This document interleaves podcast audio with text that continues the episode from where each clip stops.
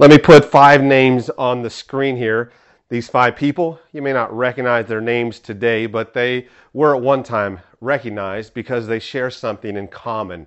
Wayne McLaren, David Miller, Janet Sackman, David Goerlitz, William Thornberry. One thing they share in common, they were all models. Specifically, specifically though, they were models for cigarette ads.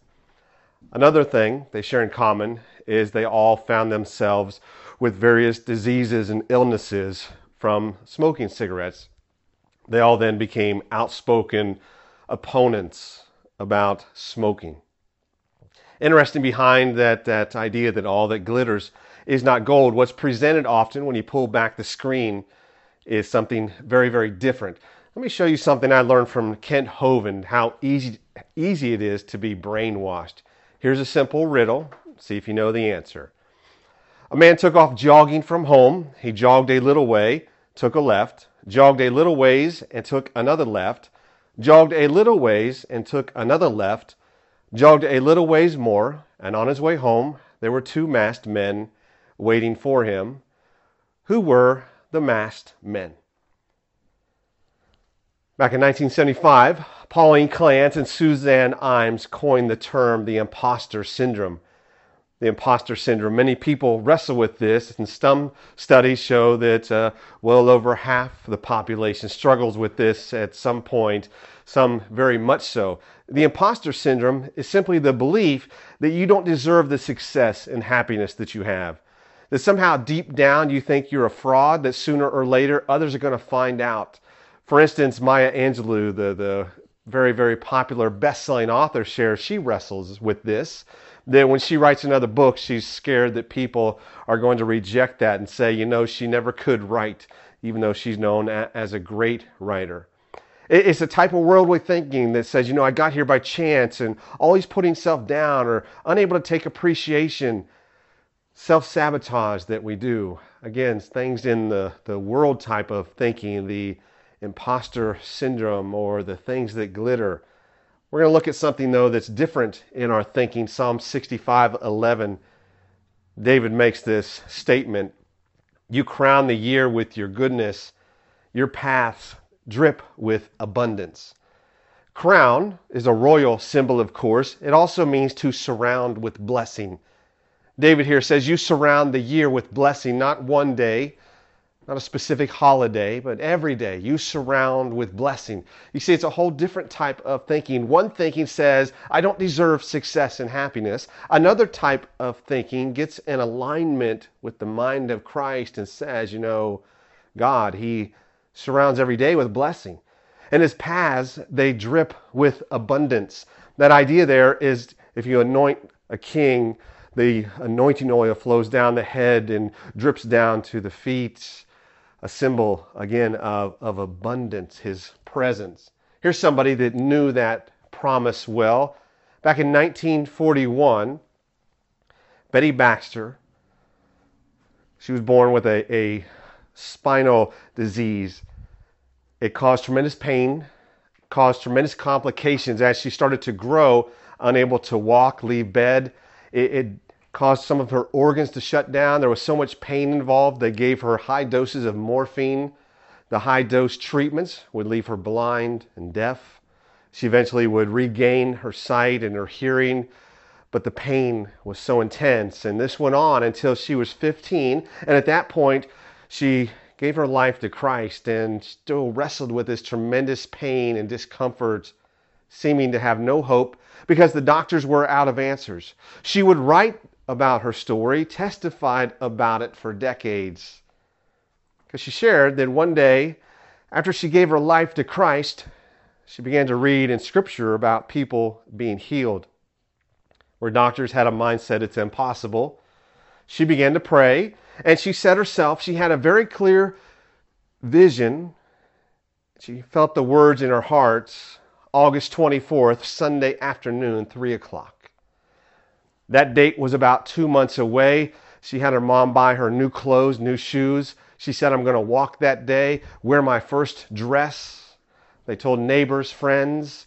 Some laughed. Others said, I'm going to join you that day in prayer. And on Sunday, August 24th, Three o'clock. Betty Baxter had a dramatic and complete healing. You crown the year with your goodness. Your paths, they drip with abundance.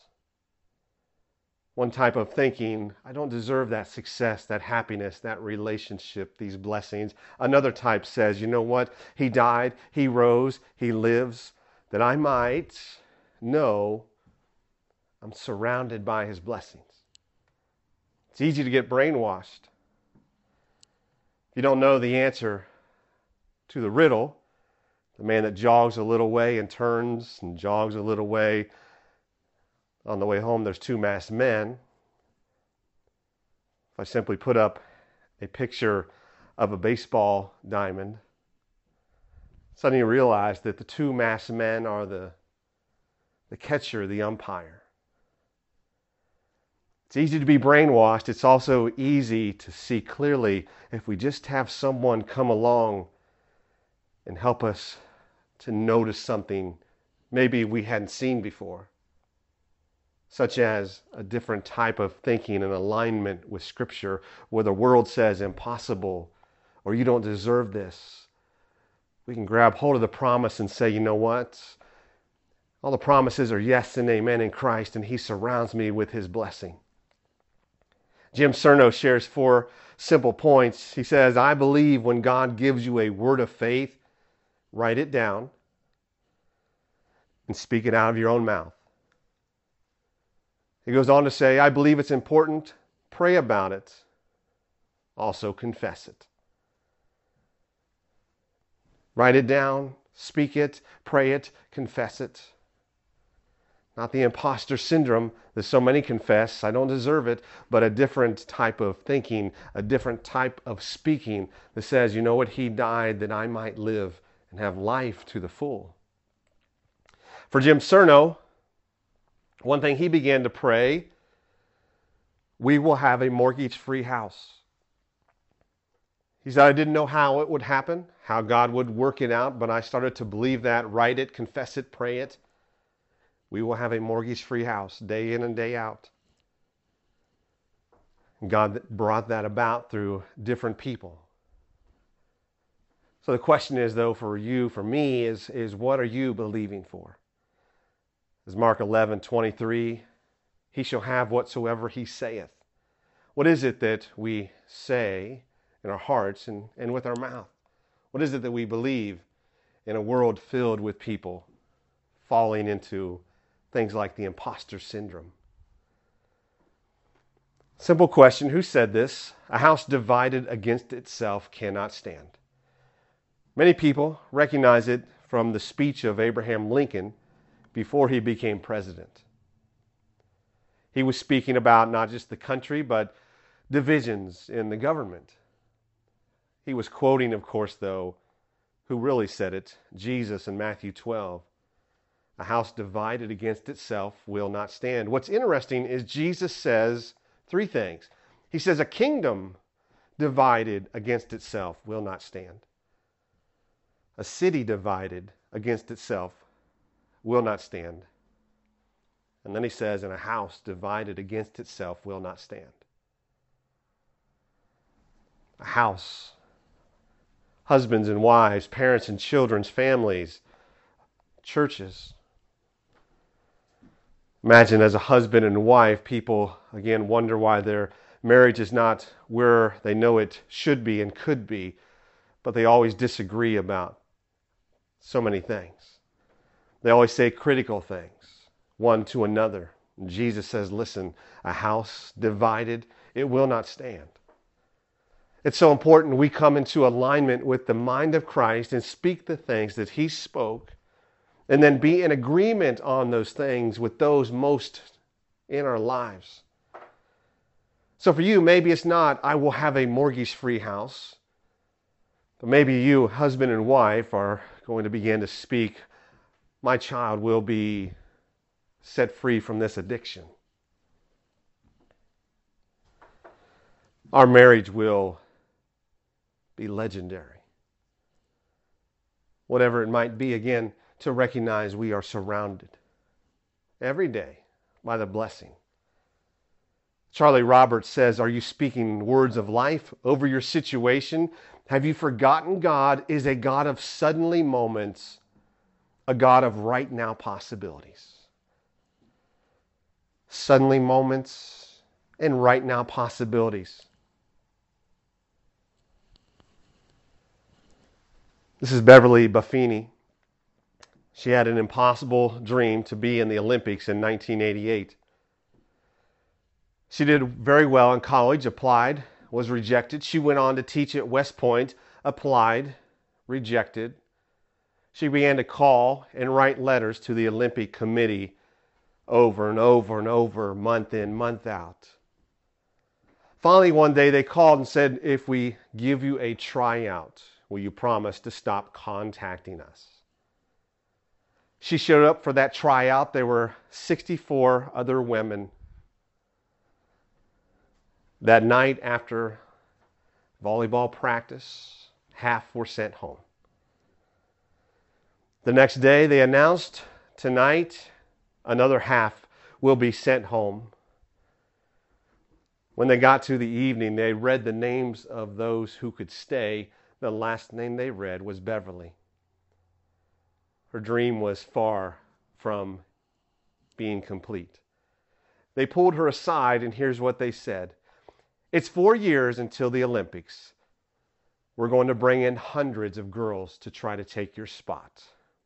You have a very, very small chance of being here by the time we go to Seoul. You see, the problem Beverly is 5'8. They were looking for players 6'4. Imagine the challenge, even your own coaches. And she would share over the next four years, they brought in hundreds of girls to try to take her spot. But she had a different belief. She didn't have that belief, the imposter syndrome, I don't deserve this. She said, I'm surrounded every day by the blessings of God, and I deserve this. And in 1988, she made the Olympics and went to Seoul. Love this quote. Nobody knows who is the one that first said it, but it's simply an amateur practices until he gets it right. A professional practices until he can't get it wrong. Amateurs just practice to not get it right. We want to be about a different mindset in our prayer life, our relationships, in our serving others, seeking excellence in all that we do, serving the King. Because as Proverbs 22 says, Do you see a man skilled in his work? He will stand before kings. You see, because the blessing is there for each of us if we stop listening to the world's thinking that says it can't be done. So easily people get brainwashed into things like, I don't deserve this. When somebody comes along and shows us how we can see things a little differently and grab hold of something in Scripture and begin to confess that, believe it, pray it, Jim Rohn, the legendary speaker, he said, Here's four questions you can simply ask Why? Why not? Why not you? Why not now? Why? Why not? Why not you? Why not now? The reality is, we live in a day and age that anybody from their living room can start an outreach ministry to impact every continent in the world. Anybody can leave here today, go home, and start an outreach ministry. You can do videos, you can do podcasts, you can start writing, putting articles on the internet, sharing about your faith, your testimony just like Betty Baxter and impacting other people and saying, Look, I was lost, now I'm found. I was blind, but now I see. But few do it because they believe they don't deserve it. And that's a mindset that needs to exit our life where we instead say, you know what? Do you see a man skilled in his work, in his service? He'll stand before kings because he's blessed by God, because his blessing is there all year. Luke 8 48, the story of the woman with the issue of blood. Remember, she touches Jesus and he looks at her and says, Daughter, your faith has healed you. Go in peace. And then John 20, when Jesus appears to the disciples after the resurrection, what does he say? Peace be with you. A reminder that word peace, shalom, which Jesus spoke about. Peace be with you. I leave you my peace. It means nothing missing, nothing broken. You see, in a world where people criticize and downplay and disbelieve, our faith says, you know what? I trust in a Savior who speaks nothing missing, nothing broken over my life. It's a different mindset that says, doesn't matter where the majority may go. I follow the footsteps of the one who says, nothing missing, nothing broken. Napoleon, back in the 1700s, said the greatest attribute of a soldier is not loyalty, it's not courage, it's endurance. Endurance, just as Paul spoke, it's not about beginning the race, it's running it well, it's completing it. It's the endurance to say, when everybody else gives up, I'll go further and I'll continue to follow him. As Ralph Harris says, to achieve spiritual success, do not forget to give God the first hour of the day, the first day of the week, the first part of every paycheck, the first consideration in every decision, and the first place in your heart. Notice 1 Samuel chapter 30, a fascinating account where David and his men are away from the city, and the Amalekites Remember a few weeks ago, Amalek represents Satan. The Amalekites show up, kidnap all the people. When David and his men return, they see what's happened. They weep. They're fearful. The people even look at David and say, It's your fault. 1 Samuel 30, verse 6, when all this is happening, we're told David strengthened himself, and the Lord is God when everybody else was in panic, when there was the chaos, the words of nothing can be done, the first thing that needs to happen for you, for me, like for David, he strengthened himself in the Lord. When the crowd was saying the sky is falling, David went and got in prayer and praise, and he listened and he received the promise from God. Here's how to rescue your families he went and did that very thing. Charlie Roberts says, What's coming out of your mouth? Are you speaking words of life over your situation? The message paraphrase of Luke 11 says, Here's what I'm saying ask and you'll get, seek, you'll find, knock, the door will open. Don't bargain with God, be direct, ask for what you need. Charlie Roberts writes When we ask, it should always be in faith, expectance, and with thanksgiving in our hearts. In other words, always come with the attitude that your cup is about to run over, not run out. You crown the year with your goodness. Your paths drip with abundance, surrounding every day with blessing. We close with one verse here out of Psalm 65 1. Let me read a couple different translations so we get the flavor of what Davis says. New American Standard, there will be silence before you and praise in Zion, O God. International Standard, in Zion, God, praise silently awaits you. Darby, praise waiteth for thee in silence, O God. Young's translation, to thee silence, praise, O God, is in Zion. Sometimes silence, listening, waiting,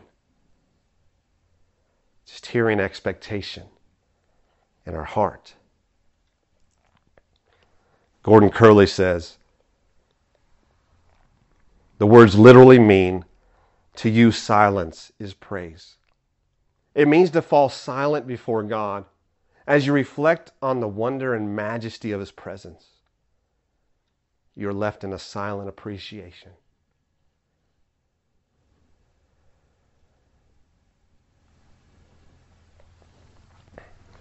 When the world says, you don't deserve this. When our own thoughts and mind says, I'm an impostor. What are people going to find out? When the enemy comes in like a flood and people panic, start to believe the sky is falling there's no hope. Strengthen yourself in the Lord. Sometimes the best way to do that is just to sit in silence and say, Thank you. Thank you for the cross. Thank you for the empty tomb. Thank you for the promise. We had the mind of Christ. And we speak different things. And when others talk about lack, we confess. He surrounds every day with blessing.